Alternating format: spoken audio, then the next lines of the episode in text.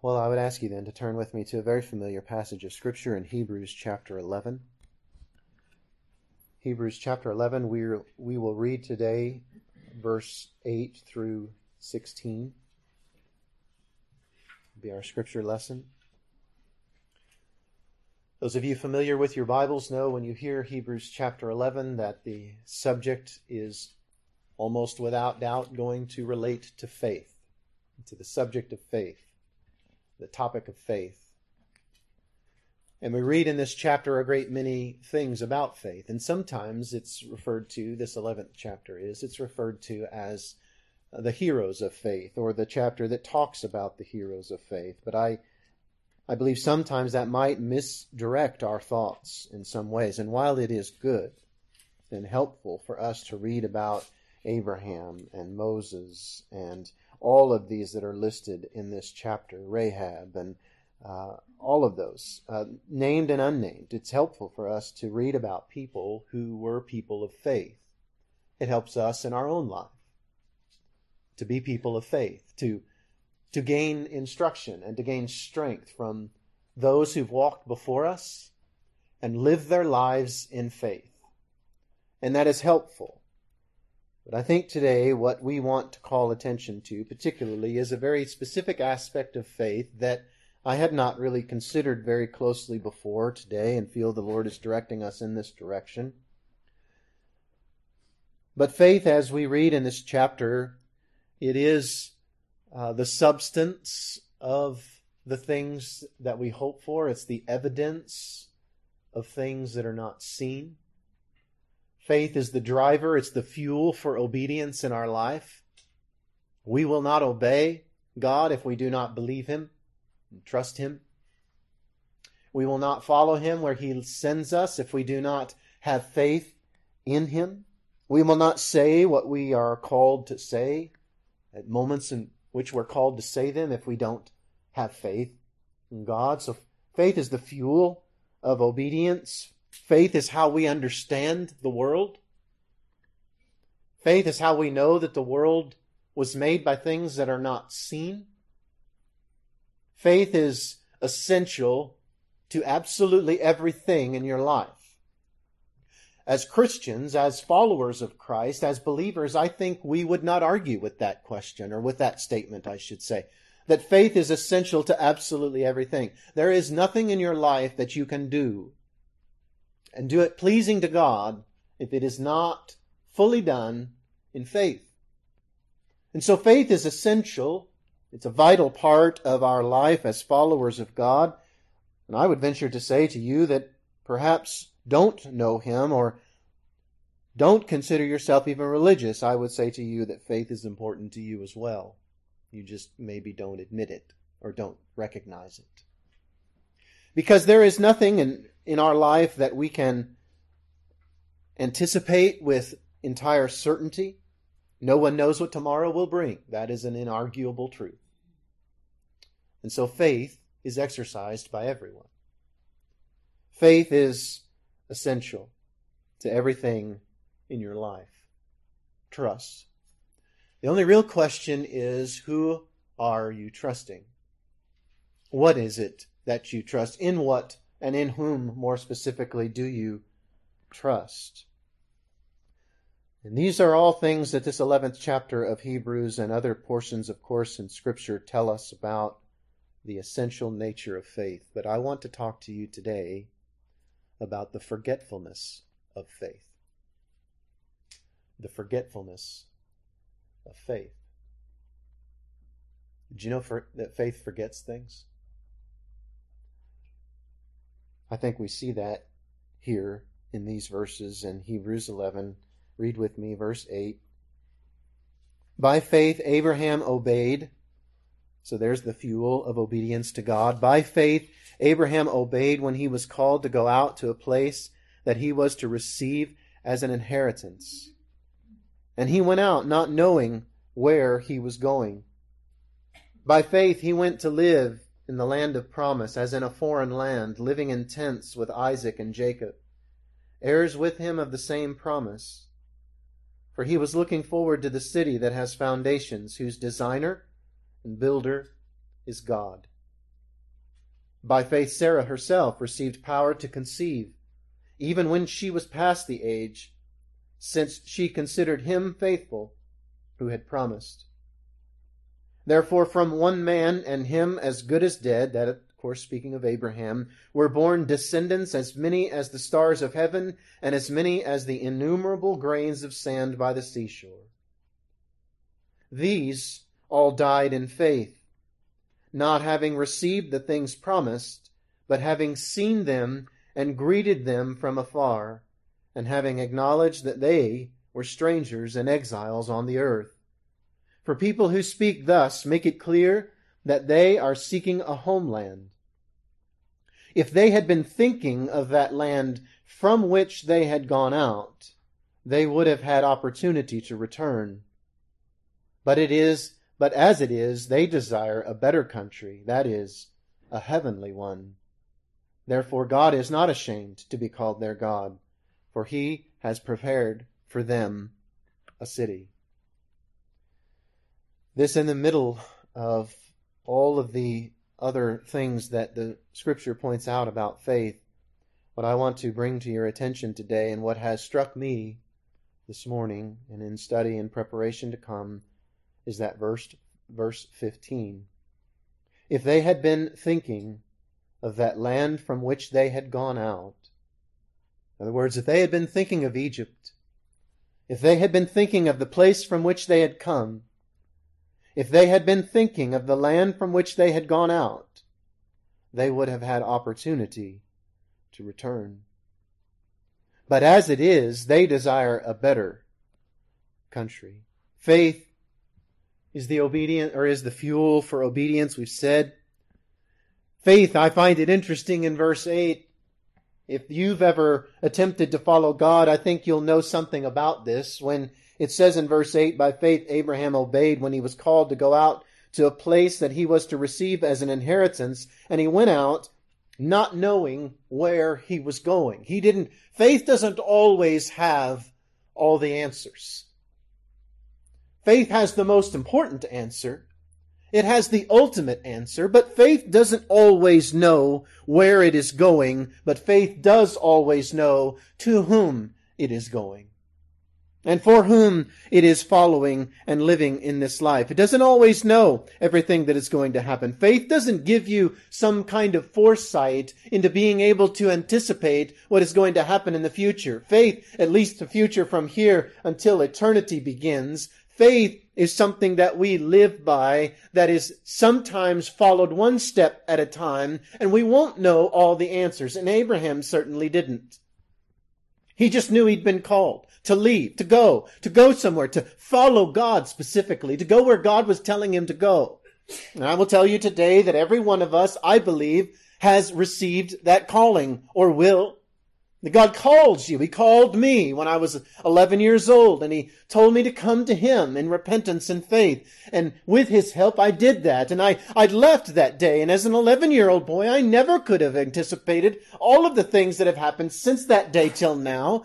But in those years that have come since that, I have, at least in times in my life, been following by faith, a faith that it trusts God, knows God, Trust Him to be with me and to provide for my needs and those that I am responsible for, but it does not have all of the answers all of the time, as Abraham is an example for us, and we see that today. It doesn't always know specifically where it's going, but it does know what it's looking for.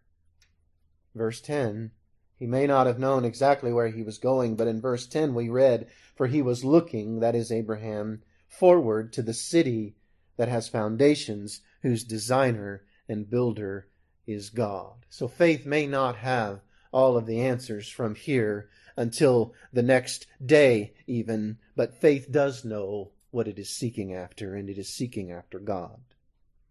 And I pray that that's what your faith is seeking after. But again, today, our thoughts are, are centered where we want to spend our time today however long that might be, short or long. This idea of the forgetfulness of faith. Now, to say that faith is forgetful is not to say that it doesn't remember the past or that it is ignorant of the past. But faith is going to be, is going to set the past in such a, aside in such a way that it is looking forward and looking towards something more than looking back towards something. Moses, we are told in this same chapter, in verses 24 through 26, we read, By faith Moses, when he was grown up, refused to be called the son of Pharaoh's daughter, choosing rather to be mistreated with the people of God than to enjoy the fleeting pleasures of sin. He considered, Moses did, the reproach of Christ greater wealth than the treasures of Egypt, for he was looking to the reward. Faith does not forget in such a way as it does not remember. Faith does remember the past. When we have faith in God, we do not forget what has come up until this point, but it is not what's focused on, and we'll say more about that in a minute. But again, faith, though it is forgetful in a sense of the past, it is not ignorant of it. It chooses to forget while it remembers at the same time. Faith remembers who we were yesterday, but it chooses to become who God wants us to be today.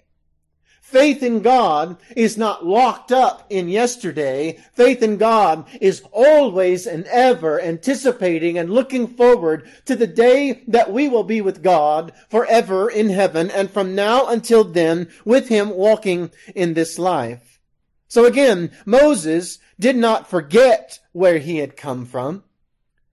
The forgetfulness of faith is a chosen faithfulness. A forgetfulness that refuses to live as we once lived before we became followers of Christ, but a forgetfulness that refuses to let yesterday's victories lull us into some kind of a comfort today. Or yesterday's past, or the past failures to prevent us from following God today. And I think both can be a challenge for us. But faith, there is a forgetfulness to faith that I want to bring out this morning that I hope will be an encouragement to you about what it is to set out in your life following God, to set out in your life with a faith that is forgetful in all of the right ways and thoughtful in all of the right ways. And because we can get locked up in yesterday and the faith that we have in God has an element of forgetfulness to it that is all about today. Once again, faith's forgetfulness is not ignorance. How could Moses make the choice, the choices that he made? If he did not remember the advantages and the comforts even of living in the house of Pharaoh, the king of the, uh, the most powerful nation in the land at the time, how could someone choose to forget and to live by faith if they no longer at all remembered? So again, faith does not forget the past, but it also does not focus on the past. And that's the kind of forgetfulness I think that we need to have in our own life when it comes to following God. In verse 15 it said, if they had been thinking. I believe that all, that all, all of that translation, if they had been thinking, I believe that comes from one Hebrew word. And it, that word means to keep on recalling and thinking about again and again. It is to think about something over and over, to be fixated on something that has happened, that has already happened in the past, a life that had come before. And the writer of Hebrews here tells us if they, the children of Israel, had been thinking and had been dwelling and had been focused on their life as it was in Egypt, it says they might have had an opportunity to return. But that's not what they did. So I think the encouragement for us today is that that's not how we ought to be either. That the faith that we have is a faith that continually looks forward. A faith that does not focus merely on the past, does not think over and over about the past, the past. Once a man sets out to follow Christ, it is not his past that he keeps on thinking about. It is his present obedience and his future blessing that occupy the greatest portion of his mind and heart. It is the enemy who wants us to live thinking and, and focused and fixated upon the past, whether those past things be victories or, or, or defeats. There's a forgetfulness to faith that sets it aside, whatever those things might be. At nearly 50 years old now, in just a few months, I'll turn that big number. In all of the times that I have lived until this point, that God has been with me at, at, many times and in many ways and provided many victories in my life. There have been many things that I would consider a defeat when I allowed myself to run the show. But faith, when it is thinking correctly, sees, understands, is not ignorant of the past, but it is focused on the future and is on fo- focused on today because the scripture here says if they had been thinking about where they had come from, then they might have gone right back to it. In Philippians 3, we see these, we read these very familiar script, this verses from Paul. Brothers, Paul says, I do not consider that I have made it my own. But one thing I do, forgetting what lies behind and straining forward to what lies ahead, I press on toward the goal for the prize of the upward call of God in Christ Jesus. Now, if anyone had a reason to dwell on their past failures. Surely it was Saul who would become Paul.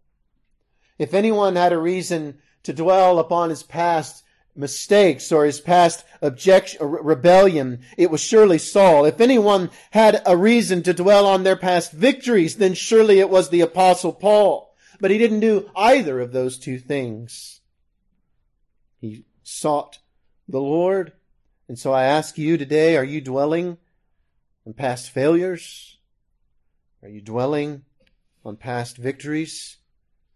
Either way, I don't know that you're employing rightly the forgetfulness of faith. You see, there's a danger here in thinking about the past and focusing upon it and thinking about the world, not just the past as we think about that, but thinking about what will be the past what is now passing away, according to Paul, this world, this life, there's a danger focusing your mind and your heart here and not focusing it upon God and upon heaven, upon eternity. There's a danger that lies in that and the scriptures are not silent on those dangers. Dwelling on the past can define your present and shape your future. We never forget who we were prior to coming to Christ, but we but who we were is not who we are or who we will be. If we follow Christ and seek Him in Genesis 19, 17, that story of the destruction of Sodom and Gomorrah gives us a, a beautiful example of what I'm trying to share with you today. It says, as they, that is the angels that had come, as they brought them, that is Lot and his wife and his daughters, as the angels brought them out, one said, escape for your life. Do not look back or stop anywhere in the valley. Escape to the hills, lest you be swept away.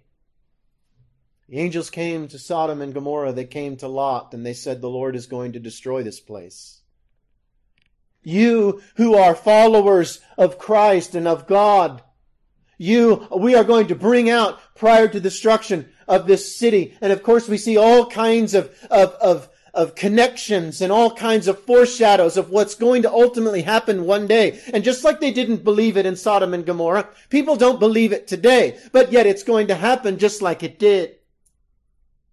And, and, and the angels came to Lot and his wife and his daughters, and they say to them when it came to the point in time in which it was for them to choose to get out, and the angels, it says in that passage, took them by the hand because they were hesitating and they were balking and they were, they were being slow because they were looking in the past and they were looking at their life then at that they had been living in Sodom and Gomorrah. And I think to a degree they were lamenting the fact that they were losing it. And, and maybe that's you today. Maybe that's where you are.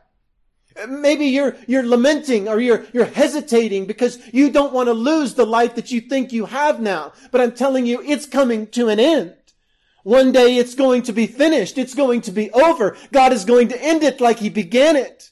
He's going to say it is no more. He's going to stop the clock just like He started it. And, and maybe you're, you're, you're looking back and you're, or you're looking at your life and, and here you are between those who would come as a messenger, which is what an angel is, and say, this place is coming to an end. You need to hear me and to listen and, and don't look back. Leave now. Come with us and do not look behind you.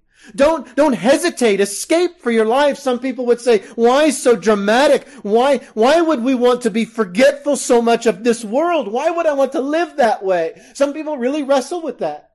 A lot of people do. They think, I, I'm getting along pretty well, especially in our Western world, in our very prosperous lives that we live. And I know it's all relative. I get that. But sometimes we, we forget and we think that this world is where our eyes and our focus should be on. But the forgetfulness of faith forgets this world to a degree. Sets it aside. It doesn't think about it again and again and again. Where is your mind on a daily basis? Where are your thoughts? Where do they go? Do they go up or do they go down or do they go horizontal? Where are you thinking? And I think there's a forgetfulness of faith here that we need to latch onto. I know that I do. He says, escape for your life, the angels is. Don't look back. All of your possessions. Listen, none of them are as valuable as your life. None of them.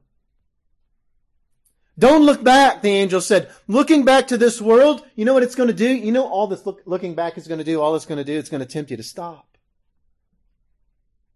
and set up camp here. Those who are ever competed in sprinting or running, what did the coaches always say, or even football when you're running for a touchdown? Don't look back. It just slows you down. Don't look at the competition. Don't look at those around you.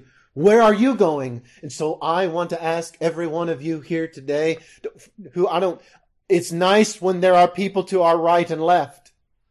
That is a blessing. God has called us to live together in a church setting, in a community of people who love one another and encourage one another. But it, at the end of the day, where are your eyes focused? Are you looking back? Are you looking to the side?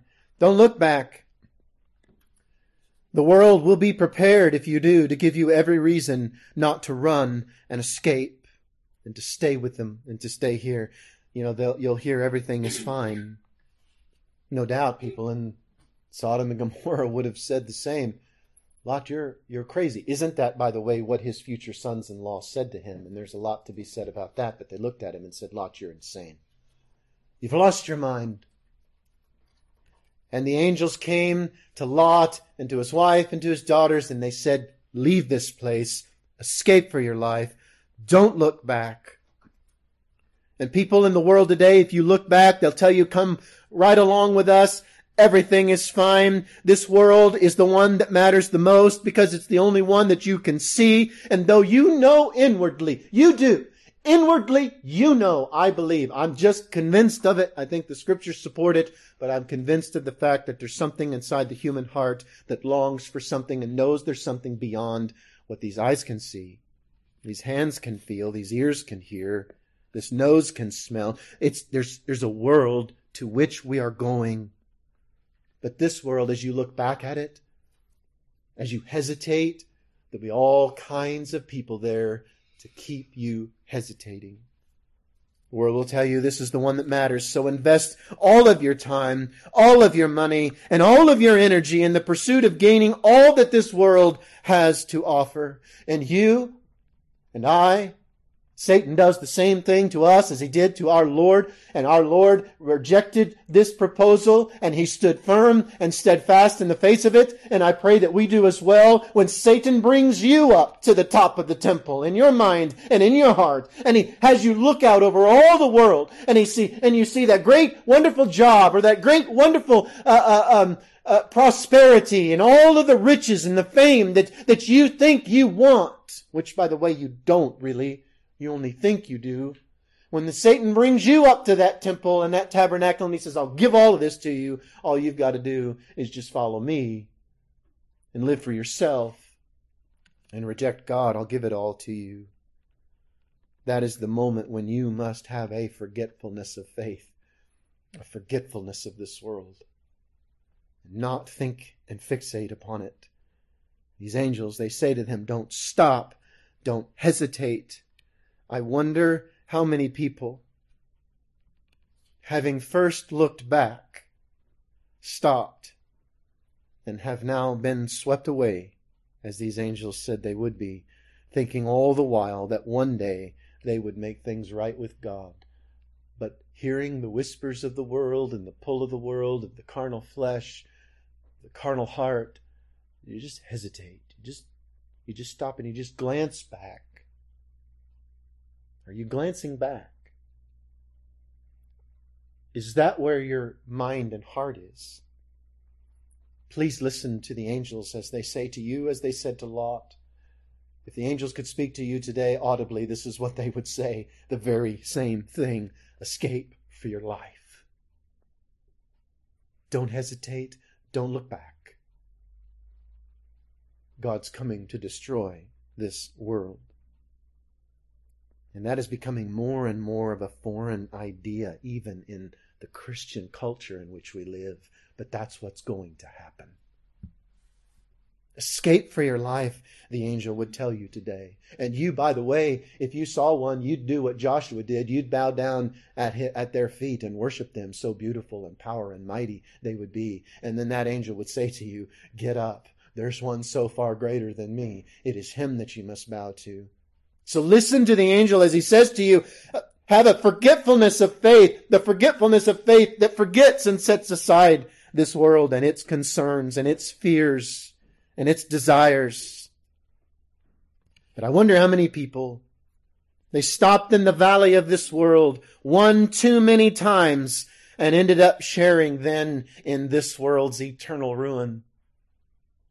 Rather than escaping to the high ground of God's salvation with a complete abandonment and forgetfulness of this world, their moments of worldly hesitation have now ended in eternal loss.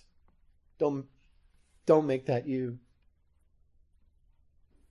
The forgetfulness of faith sets aside and sees clearly what is real and what is not. Then we all know, and I'm sure it has come to your mind already, this one who looked back, and even in that account, Lot's wife. Verse 23 of that same chapter in Genesis 19, the sun had risen on the earth when Lot came to Zoar. Then the Lord rained on Sodom and Gomorrah sulfur and fire from the Lord out of heaven. And he overthrew those cities and all the valley and all the inhabitants of the cities and what grew on the ground. But Lot's wife behind him looked back and she became a pillar of salt. I believe it's Tertullian, Irenaeus, I believe even Josephus, if I remember correctly, don't quote me on it, I'm not claiming it 100%, but I believe I've read all three of those men claim to have seen this pillar of salt, of this woman who looked back. Now, why did she look back? Why would she have done such a thing? For the same reasons that maybe you're struggling, and I'm struggle at times to look back at this world. Because, by the way, this message, it's for those who don't yet know the Lord. I pray that the Holy Spirit will use these words and grab a hold of your heart and pull you to Him, and that you will not reject Him, but that you will come to Him and you will have a forgetfulness of faith that forgets and sets aside this world for the one that is coming and for God and sets aside self and sets it in place, sets God there on that throne of your life. But I, I also want you to know this is for those of us who already know the Lord too because we we can struggle with this as well. We can let go of, of the of a right kind of forgetfulness of faith and start focusing upon this world instead of the next. But why would Lot's wife have turned back? The scriptures don't tell us why, so all we can do is speculate. But there's probably a number of reasons. Maybe she thought her looking back would go undetected. I mean, the scriptures did make a point of saying that she was behind Lot, she was in the back. Maybe she thought no one would notice. Maybe if I, I just, I just want to glance back and, and nobody will notice, even though the angels have told me not to look back. She stops and, or she hesitates for a moment and she looks back and she takes that look back. She does not forget and go forward. Perhaps though she thought no one would notice she was mistaken. Perhaps with a longing she looked back with a longing to see her her home there one final time. Maybe she still was attached to it. Are you still attached to this world?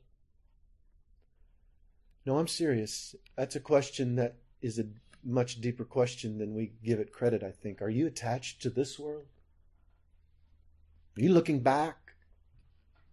Are, are you Are you lamenting maybe the fact that there's things in this world and this life that you want to do, but maybe, maybe you feel a calling from God to leave it and to forget it? That may have been what Lot's wife's problem was. And in, in regard to that or related to that, maybe there was just a feeling of regret for all that she felt she was losing. Maybe, maybe that's your struggle too, that you just, you think that there's going to be nothing but loss. I, I, I tell you today, there, there's nothing but gain when you come to God. What you lose, you've already lost and never really had. You know, I've learned some things in my day and particularly maybe over these last couple of years. That future, the future that I, I was anticipating and, and, and really looking forward to, that I, that I don't have now. And that maybe in your life you've had similar situations in your life where things have changed so, so significantly that the future that you were looking forward to, all of a sudden it's taken away from you. And I've had moments of clarity, I think, where God kind of reveals to me, oh, that future you, you thought you had, you, you never held it. It was never yours. The future that I can give you, that is sure and steadfast because I hold it for you. This world that you are concerned about losing or fear, uh, has, having some regret that you've lost it, I'm telling you, you don't even have it. And there's nothing but gain when you go to God. What you lose is already lost, and what you gain can never be lost. Come to Him. Maybe she looked back to see if her daughters were following, and I think that would be reasonable as we speculate upon this, but I just want to present this as an idea for you to think about. Even if that was her motive. I just I just want to make sure my daughters are there. She was told not to look back. She was told not to look back.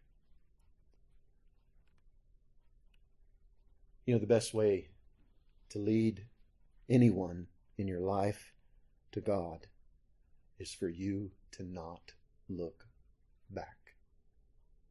Follow Him. Best way to lead as a Christian is to follow God. Even Paul said it this way Be followers of me as I follow Christ. And sometimes we can we can want others to follow Christ to such a point that we look back toward them instead of looking to Christ and always and ever looking forward. Some questions I want you to ponder because I'm going to ponder them.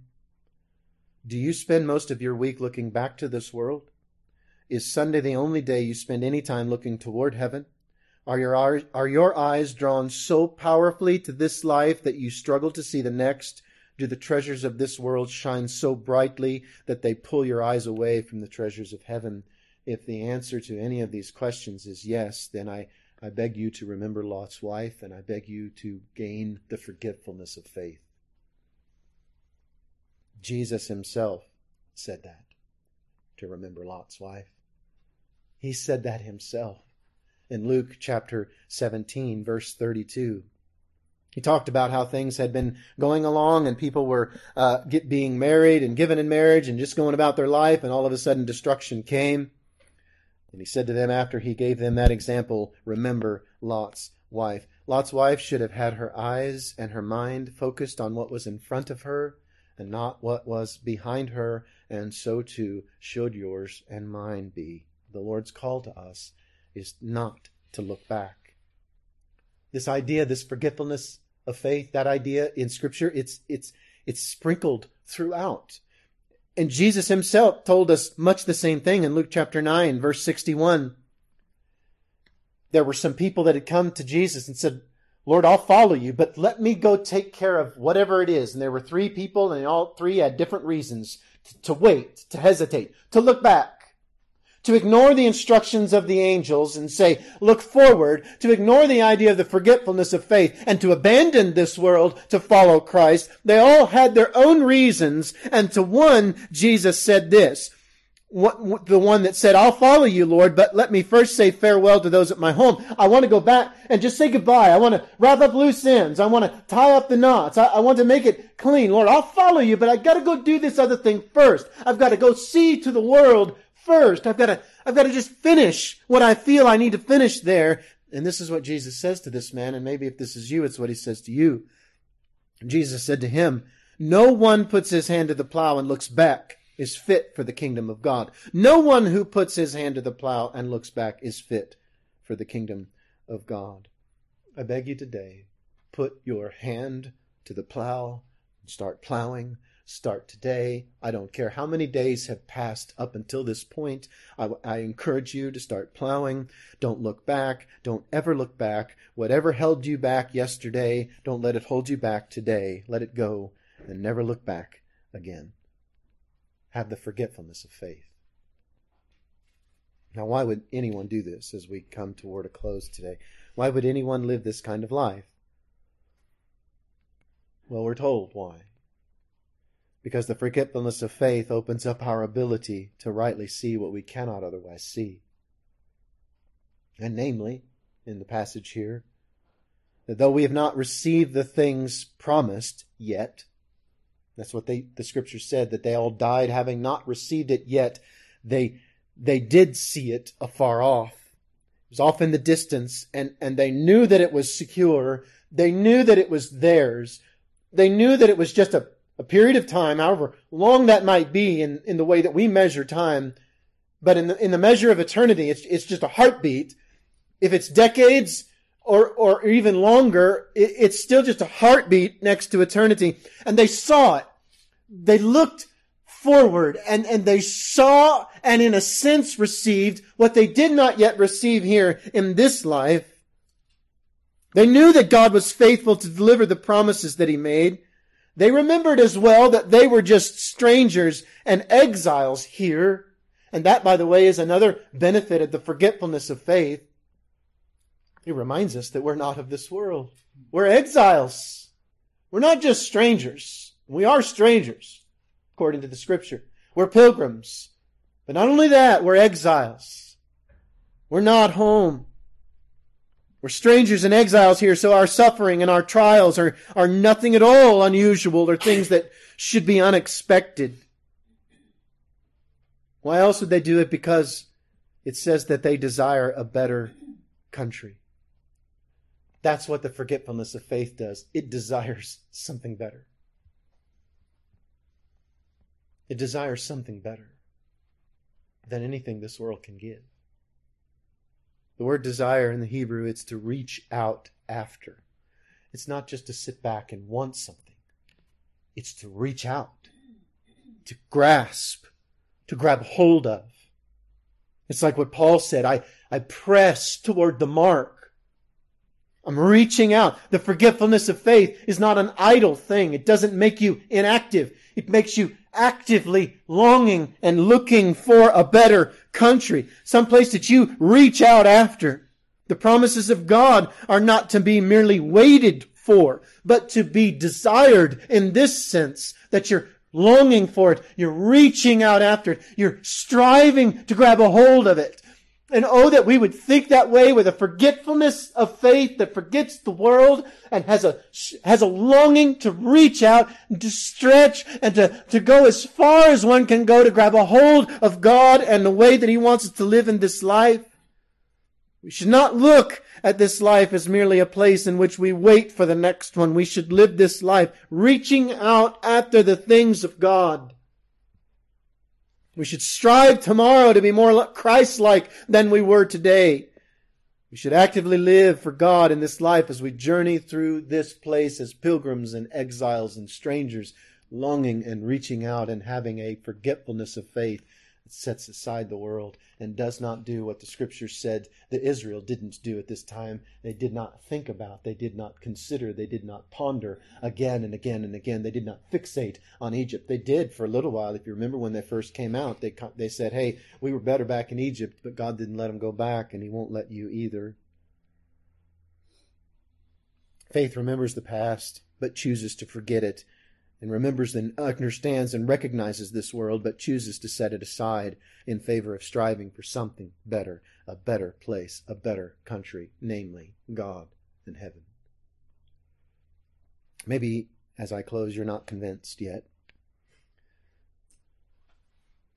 Maybe you're hesitant still to embrace the forgetfulness of faith, to let go of the world, to embrace God, and to set aside your thoughts and cares of this life. If so, I want to leave you with what faith's forgetfulness allows you and will allow you, even you, to finally see.